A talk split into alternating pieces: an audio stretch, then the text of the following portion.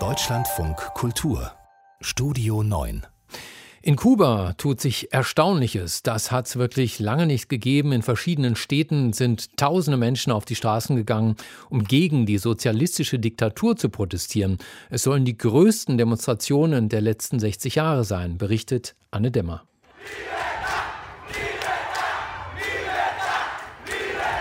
Tausende Demonstranten versammelten sich gestern in verschiedenen Städten auf den Straßen Kubas, in Havanna, Santiago de Cuba bis hin zu Pinal Rio.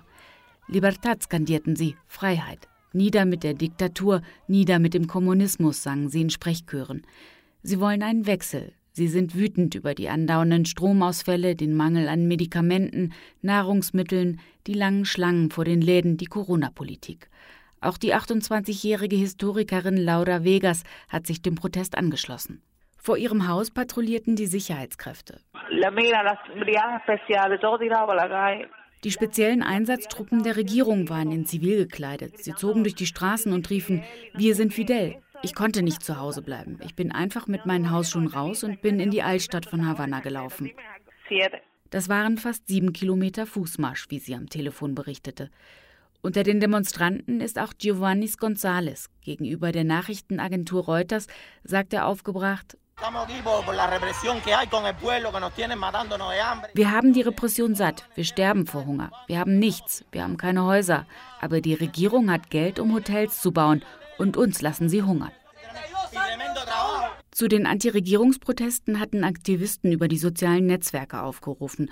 Unter dem Hashtag SOS Kuba werden Videos mit Bildern von Demonstrationen aus dem ganzen Land geteilt. Die sozialistische Karibikinsel leidet unter einer schweren Wirtschaftskrise, den Folgen der Pandemie, dem US-Embargo. Die Touristen bleiben aus, die wichtigste Quelle für die Wiesen. Auch mit dem neuen US-Präsidenten Joe Biden wurden die Sanktionen nicht gelockert.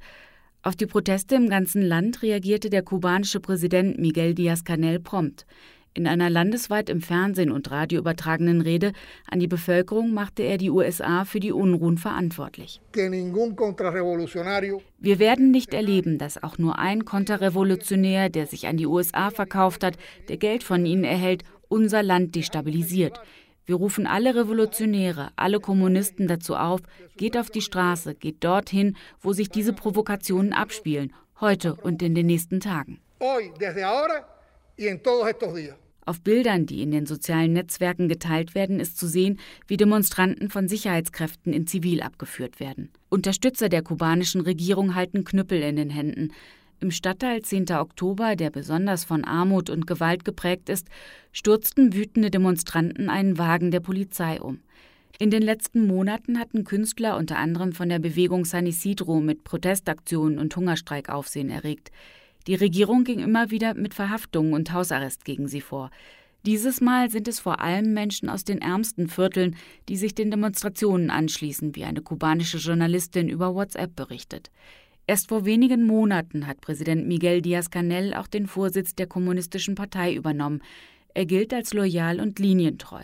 Eine politische Öffnung hatten Beobachter zuletzt ausgeschlossen, doch der Druck auf der Straße wächst.